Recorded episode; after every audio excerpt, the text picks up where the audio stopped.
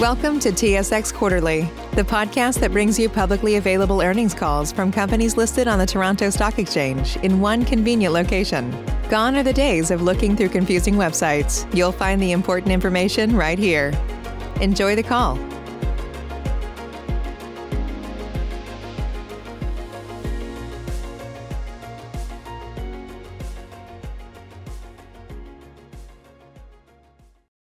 Thank you for standing by. This is the conference operator. Welcome to the third quarter 2021 results conference call for Canadian Utilities Limited. As a reminder, all participants are in listen-only mode, and the conference is being recorded. After the presentation, there will be an opportunity to ask questions. To join the question queue, you may press star, then one on your telephone keypad. Should you need assistance during the conference call, you may signal an operator by pressing star and zero. I would now like to turn the conference over to Mr. Colin Jackson, Senior Vice President, Finance, Treasury, Risk, and Sustainability.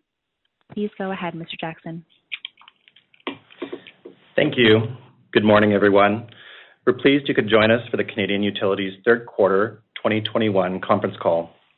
With me today is Executive Vice President and Chief Financial Officer, Brian Shkrobot, and Executive Vice President, Corporate Development, Bob Myles. Bob leads Canadian Utilities' non-regulated energy infrastructure business. Brian will begin today with some opening comments on recent company developments and our financial results, followed by an overview of our energy infrastructure business and our energy transition strategy from Bob.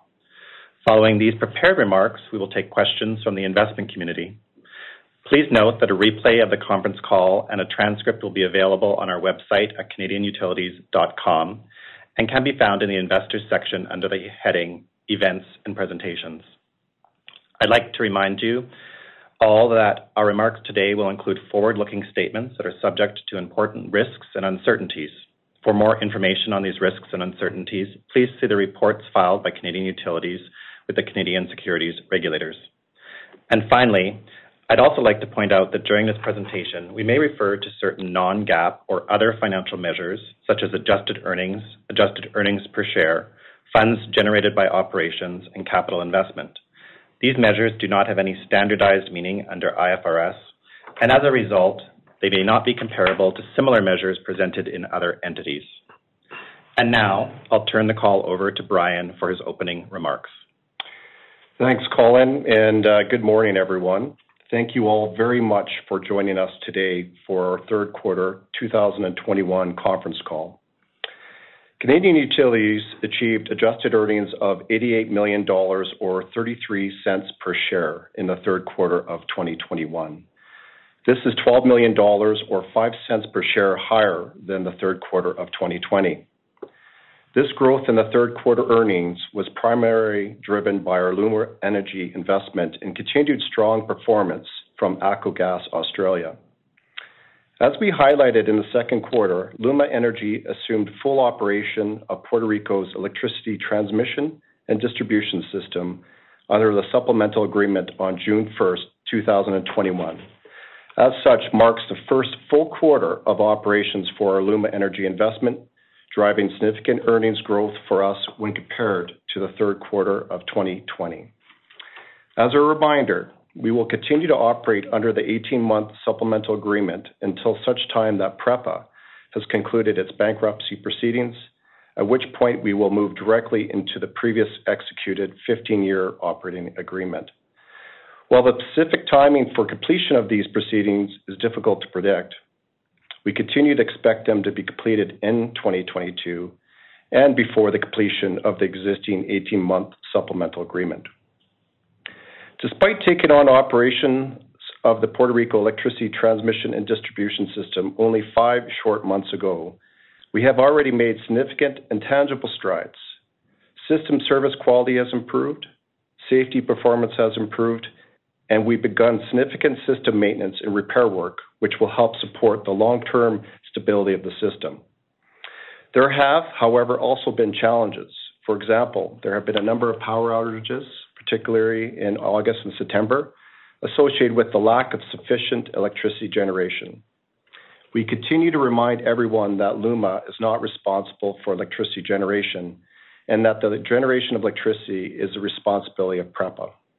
PREPA has had a number of unplanned enforced outages that unfortunately has resulted in the loss of power to many of our customers. As with any undertaking of this scale, there will always be challenges and resistance to change, but we remain committed to putting our heads down and working to meet our commitments to all stakeholders, especially the people of Puerto Rico. Moving on to Australia, our natural gas utility continued to benefit from favorable inflation trends that we saw in the first half of 2021. This upward pressure on CPI, along with a cool and wet winter in Australia that saw natural gas demand rise, resulted in strong third quarter earnings from the business.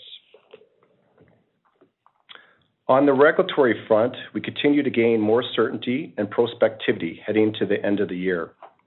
In September, the AUC issued its decision on the ATCO Electric Transmission 2020 to 2022 general tariff application. This decision set electricity transmission's revenue requirements through 2022 and provided greater certainty for the business heading into the year. Shifting over to the Pioneer Pipeline, as outlined in our second quarter call, the commission ruled favorably and approved our acquisition of the line. The AUC also approved our application to transfer the 30-kilometer western segment of the Pioneer Pipeline to NOVA Gas Transmission, as this segment is located within NGTL service area. NGTL is waiting approval from the Canadian Energy Regulator to complete this transaction. We had originally expected this approval to be received in the fourth quarter of this year, but now believe it's more likely to be received in the first quarter of 2022. We do not expect this delay to have any impact on ultimate approval, nor will it impact our earnings or cash flows related to the Pioneer acquisition. In terms of capital investment, we invested 252 million dollars in our business in the third quarter of 2021. Of this 250 million dollars, 217 million dollars were invested in our core utility businesses to ensure the continued generation of stable earnings and reliable cash flows. In our energy infrastructure business, we continue to invest in our energy transition strategy in the third quarter. This included an announcement in the renewable natural gas space with our future fuels opportunity and the acquisition of development rights for three solar developments in Alberta, our Empress, Deerfoot, and Barlow projects. As we see these developments through to completion and the commencement of operations in 2022, we will simultaneously exploring further opportunities in both renewable energy generation and clean fuel streams of our larger energy transition strategy. To speak more to this strategy and our energy uh, infrastructure business overall, I'll turn the call over to Bob Myles, Executive Vice President, Corporate Development. Thank you, Brian. Good morning, everyone. As Brian indicated, energy transition is a key component of our growth strategy and the driving force behind many of our recent project announcements. Before I jump into the specifics of some of these recent announcements, I wanted to provide a quick overview of our energy transition strategy. This strategy can be broken down into three key components: renewable generation, clean fuels, and energy storage. Overall, our energy transition strategy is focused on increasing Canadian Utilities' prominence in the transition to cleaner, lower-emitting sources of energy as part of global decarbonization goals. This includes actively seeking out opportunities that capitalize on the key trends shaping global energy markets, notably decarbonization. Our knowledge and experience across the energy value chain and our strong commitment in corporate values provides us to drive value for our customers. As Brian alluded to in his capital discussion, we made significant progress on the renewable generation leg of this strategy in the third quarter with the announcement of three new solar developments. Once completed, these developments are expected to generate enough renewable electricity to power more than 29,000 homes and offset 111,000 tons of carbon a year. Acquiring these shovel-ready projects allows us to quickly execute on low-risk solar developments, establishing credibility with our customers and generating cash and earnings starting in 2022. Collectively, these projects represent a significant step forward in the build-out of our renewable generation portfolio, and more importantly, will help our customers decarbonize their own operations through improved access to renewable energy in the Alberta market. While these specific investments are located in Alberta, our renewable generation strategy is global, and we continue to assess similar investments in other jurisdictions. Additionally, bite-sized and rapidly executable projects like these provide near-term earnings and cash flow Uh, growth while we continue to pursue larger and longer lead time initiatives, including commercial-scale hydrogen production. Shifting to the clean fuels component of our strategy, we continue to view hydrogen and renewable natural gas as critical players in the successful decarbonization of our energy system over the longer term. In addition to their primary emission reduction benefits, hydrogen and renewable natural gas have the potential to utilize existing natural gas infrastructure in North America, reducing both the time and cost requirements of decarbonization and the energy transition.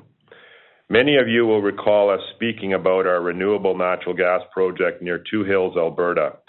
This facility will utilize organic and agricultural waste from nearby communities to produce approximately 230,000 gigajoules per year of RNG, enough renewable natural gas to fuel 2,500 homes.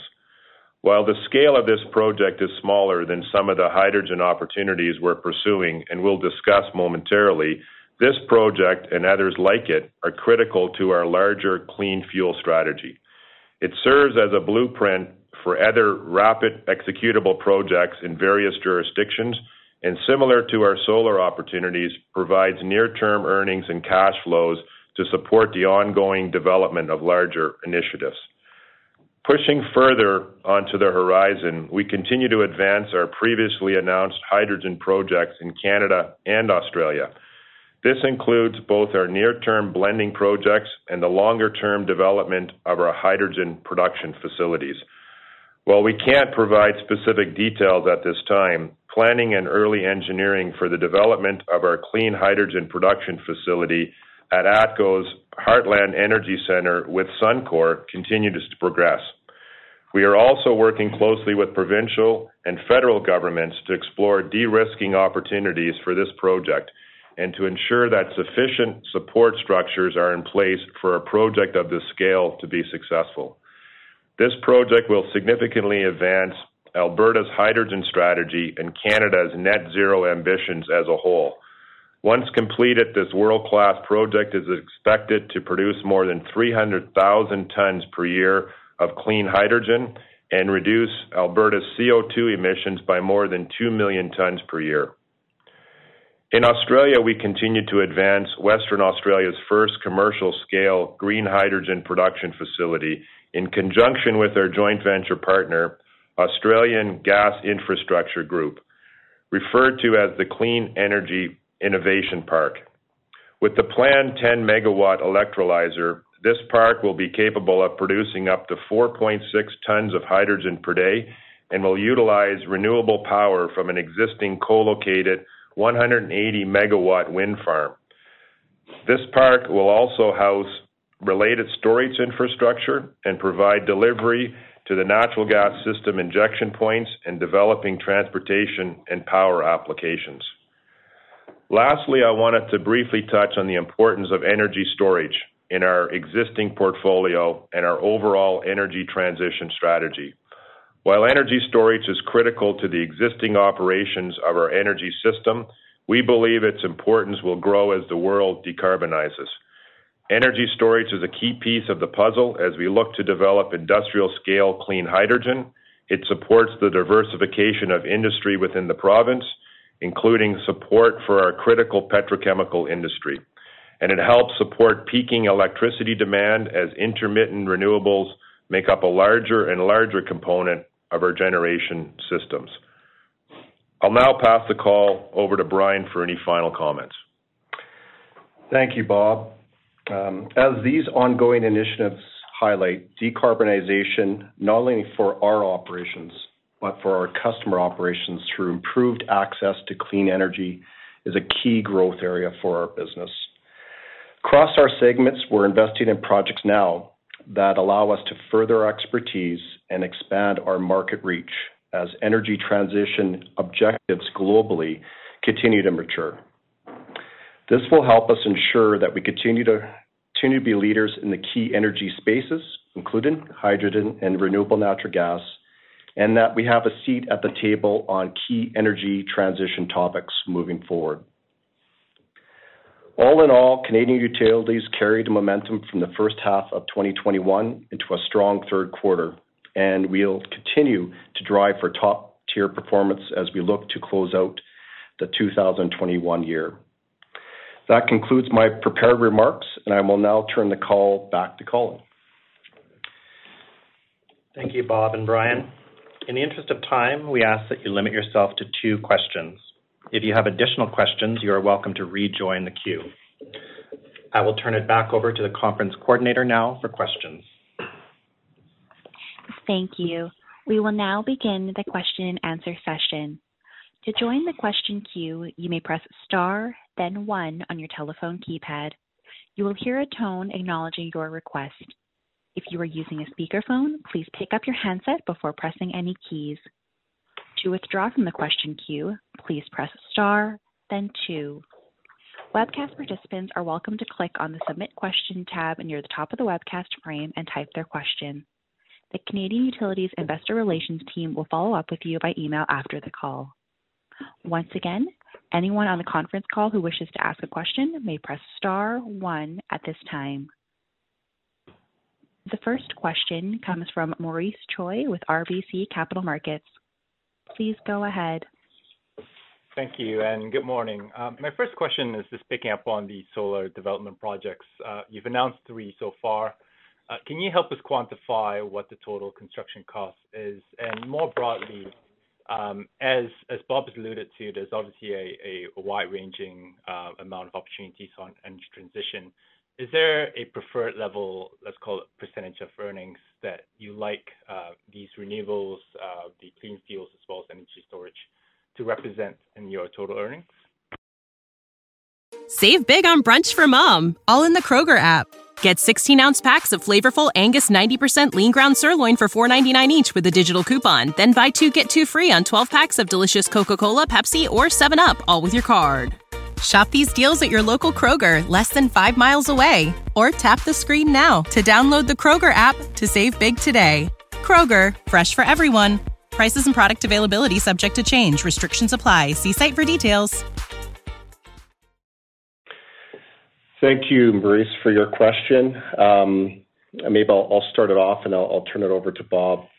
You know, as for capital investment, I think Bob would allude to that we're just in the stages of completing our more of our detailed engineering and assessments. Um, and in terms of of earnings, um, as I mentioned before, we we look to contract a good portion of our of our production out of these facilities. And, and that would kinda allude to the type of returns we're looking for. We're looking for stable earnings, um, you know, less exposure to, to merchant. Um, so when you look at our utility earnings, um, in terms of risk levels, obviously these solars might carry a little bit more risk, but with the merchant exposure low, uh, again, it would be kind of comparable to what we would have in our utility space. And maybe with that, I'll turn it over to Bob just to give a little more details on on the capital, kind of where they're at in terms of the project execution and then kind of how that fits in the overall strategy. Sure. Thanks, Brian, and thanks for that, Maurice. A couple comments I'd make. One is just strategically what we're trying to do is, in our energy transition strategy, is keep a balance between those three pillars, being energy storage, renewables, and clean fuels. But what we're seeing is that the size of our clean fuels hydrogen projects are significantly more than in some of the other pillars. So we're gonna see over the longer term horizon, probably the earnings driven from our hydrogen projects will drive higher earnings just from the size of the projects.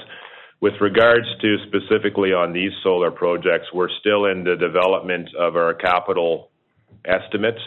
So we're still a ways away from finalizing that, but we're having um, pretty extensive discussions with off-takers for the solar power from these facilities. So it's been very, very encouraging discussions to date.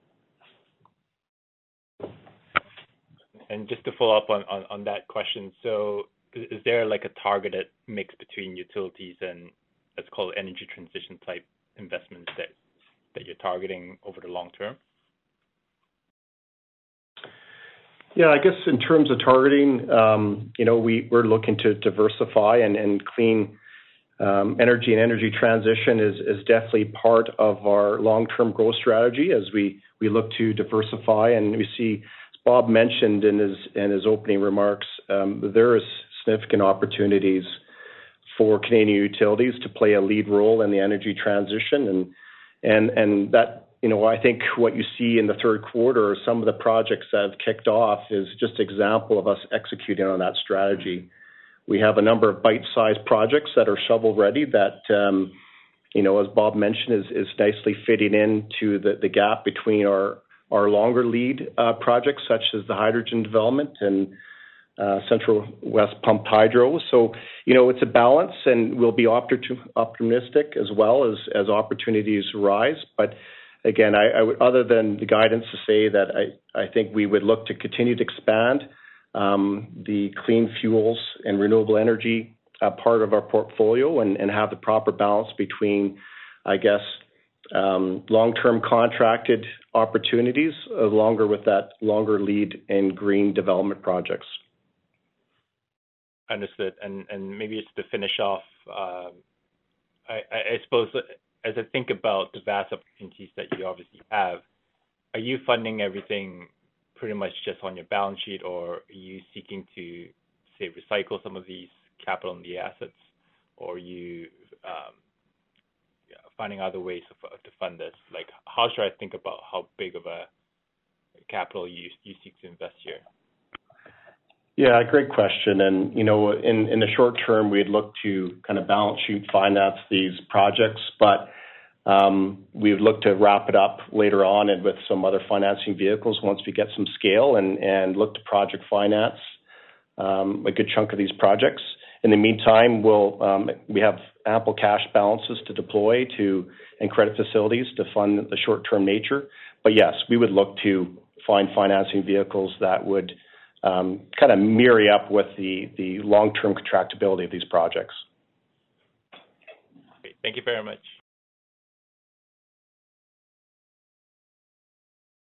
The next question comes from Ben Pham with BMO. Please go ahead. Hi, thanks. I want A couple questions on the carbon uh, project. Um, do you think the carbon opportunity in Alberta, the whole value chain, it's just gonna be so robust that it's mostly a winner's market share situation? You expect winners and losers out of this, and how do you or or someone else uh, differentiate that that project versus others? Yeah, great question, Ben, and and maybe what I'll do is I'll I'll um, push that question over to Bob. Thanks, Ben. Uh, my views on that is I think there are significant opportunities in Alberta, but as we indicated in our announcement back in May with our partnership with Suncor, there are a number of things that have to happen and get resolved, whether it's, you know, the regulatory environment, the, you know, the carbon emissions, regulations, things like that have to occur to to allow these projects to to proceed. So I think that's the first thing that really has to get resolved, and we're spending a lot of time working in that area. I'd say I'd say the other thing is, we, as industry, really have to come together and and partner on some of these opportunities. I think you're seeing a lot of that happening now. I think you need to see more of that going forward. So, so I think there's great opportunities, but there's still work to be done. Okay, that's great. Those are my... I think I took more than two questions. Thank you. The next question comes from Linda Ezergailis with TD Securities. Please go ahead. Thank you. Um, just a follow-up question on your partnership with Suncor. Um, is it possible to provide, realizing that there might be a, a, very large range, what the bookends of the size of the investment might be, um, not just as a function of the project itself, but also maybe what, you know, depending on what level of ownership range you would consider, whether it be uh, solely with Suncor or potentially bringing other partners in, including potentially the government. Can you talk about um, what might be possible in terms of magnitude? That would be very helpful. Sure, Linda. Um, I'll take that. Bob here. I think you you hit exactly on the points that we're pursuing within industry right now. And and This project we announced with Suncor is a multi-billion dollar project, but we're already having discussions with other parties around how we can combine it with other initiatives that are are being pursued in the industry. And and that, That to me is very encouraging that we're working together. Um, I can't tell you that we have anything fully defined as of yet, but discussions are occurring as we speak. Thank you. And just to understand the timeline of milestones, um, you know, recognizing that it would be great if you could get FID by 2024, um, you know, when might we see certain milestones have to be met in order to achieve that timeline? Um, you know, and if you could give us any sense of what you think might be possible in terms of uh, getting uh, regulatory certainty from the governments, for example. Um, you know, um, when might you need to uh, potentially lock in those commercial attributes, even just conceptually, in order to reach that, realizing there's a lot of complexity in the various work streams. Any sort of um, understanding of how this might um, progress would be uh, very helpful.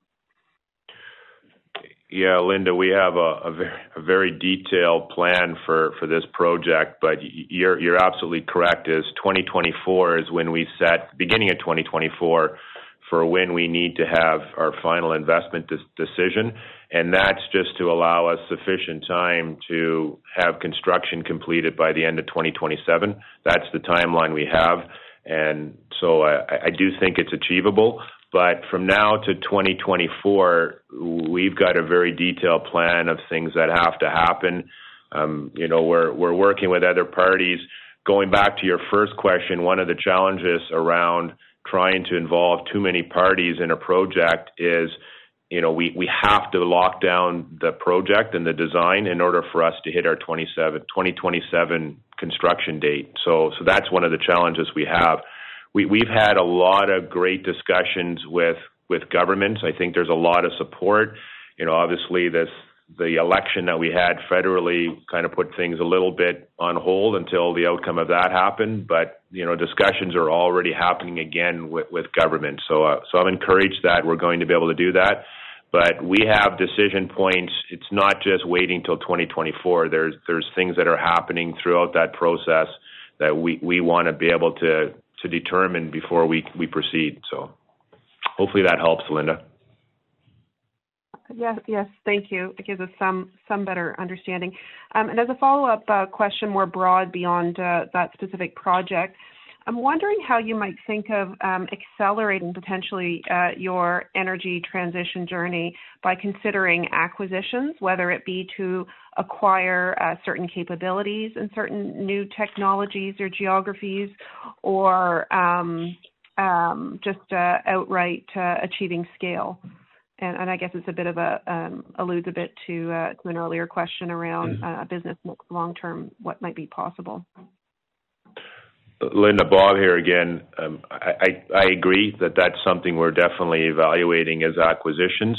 Um, I would say just though, with regards to technology, we are really agnostic on technology. We want to be open-minded to all different technologies, and whatever the best technology is, we'll pursue it even if you take a look at our sun our project with Suncor, we're very willing to look at different technologies as long as it's providing a, you know clean hydrogen at the end of the day. So, but with regards to advancing our energy transition strategy, we, we are considering acquisitions in that process as well. Thank you. Any sort of guardrails around um, uh, what what might be possible in terms of scale or risk attributes? Maybe I'll take that one, Linda. In terms of scale, you know, in addition to pursuing organic growth, I think opportunistic M&A is is is helpful. You know, I think for scale, um, we wanna make sure it's it's balanced with our overall portfolio of investments. So I don't know if I can give you a lot of guidance on on that. I don't think we would be looking at large acquisition. It would have to be something very strategic. But we think there's a lot of bite-size M&A out there that could be very supportive for our strategy. Thank you. The next question comes from Mark Jarvi with CIBC Capital Markets. Please go ahead. Thanks. Good morning, everyone. Maybe let's continue on with the uh, clean energy initiatives. You talked about the acquisitions, the ongoing efforts in Alberta.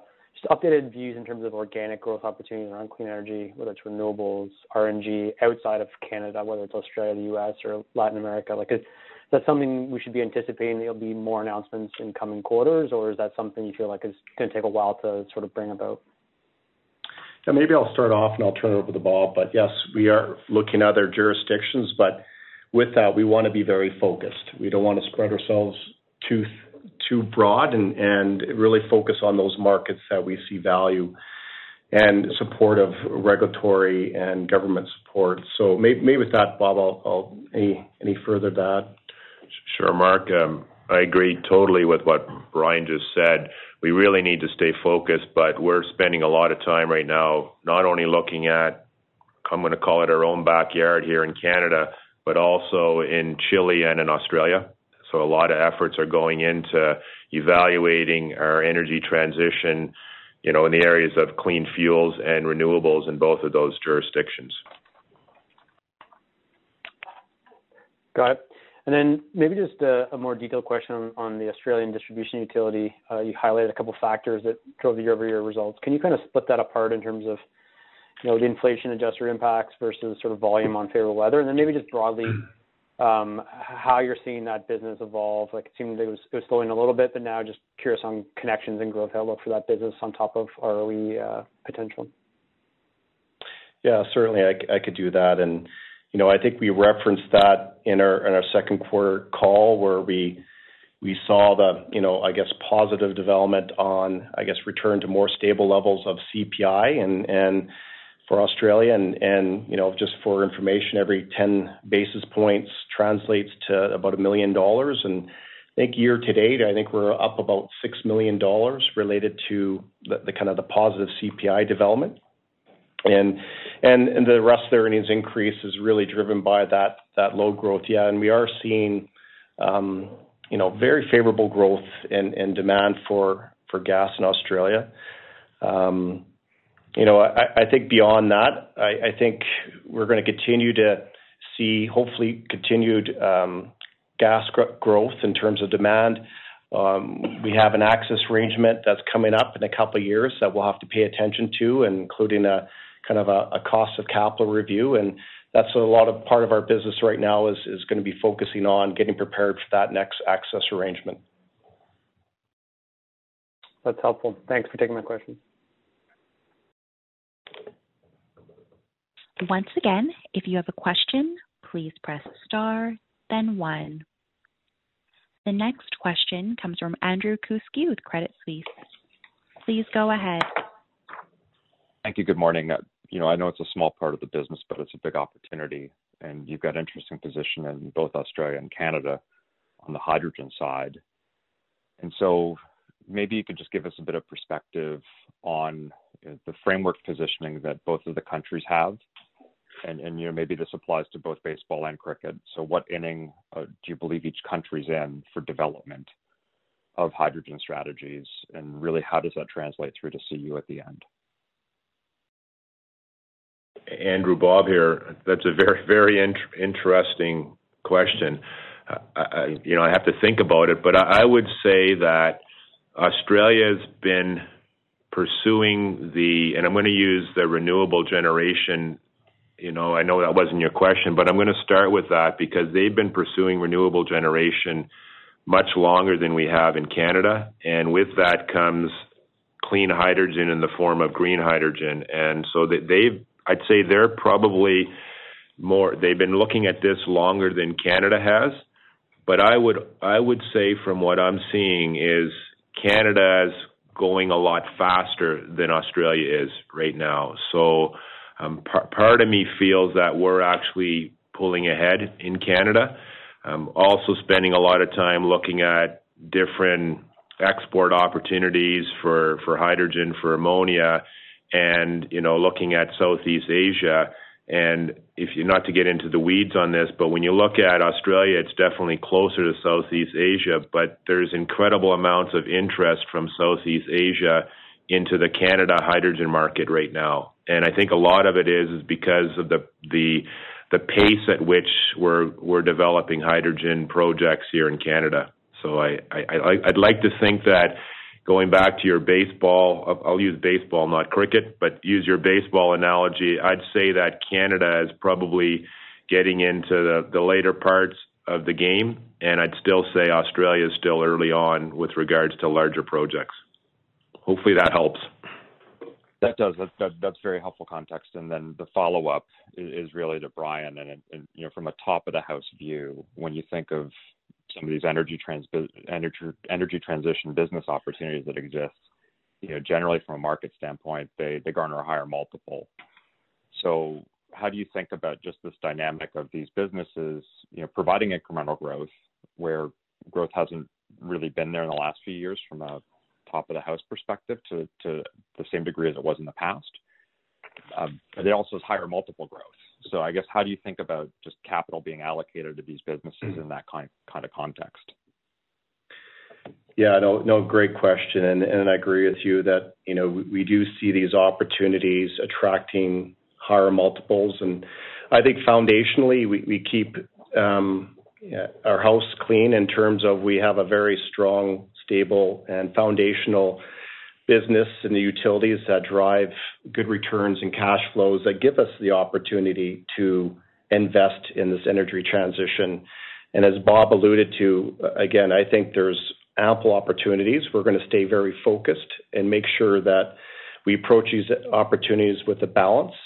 And um, you know, when we, we look to contract some of the, the production, that we have a, a right balance of long contracted um, offtakes, and um, you know really see us conserving cash, but have decent growth in our utility business, but really put that growth into these um, energy transition. And again, I think there's ample opportunity there, and and um, you know I, I suggest very similar to what you see it. I think there's it drives higher multiples down the road, and I think there's great opportunities in front of us for Canadian utilities.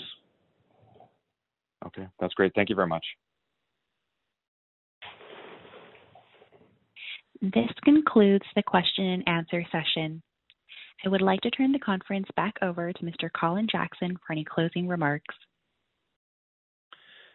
Thank you, operator. and thank you all for participating today. We appreciate your interest in Canadian Utilities, and we look forward to speaking with you again soon. I will turn it back to the operator. Thank you. This concludes today's conference call. You may disconnect your lines. Thank you for participating and have a pleasant day.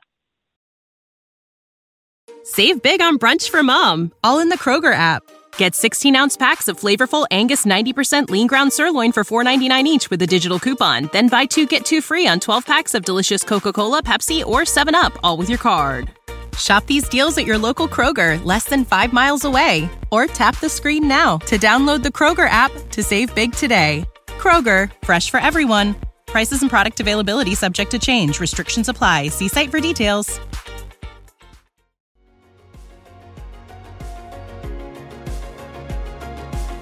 Thank you for listening to TSX Quarterly. If you enjoyed the cast, remember to leave a good rating. And remember, for any additional inquiries, please consult the company's investor relations section on their website. See you next time.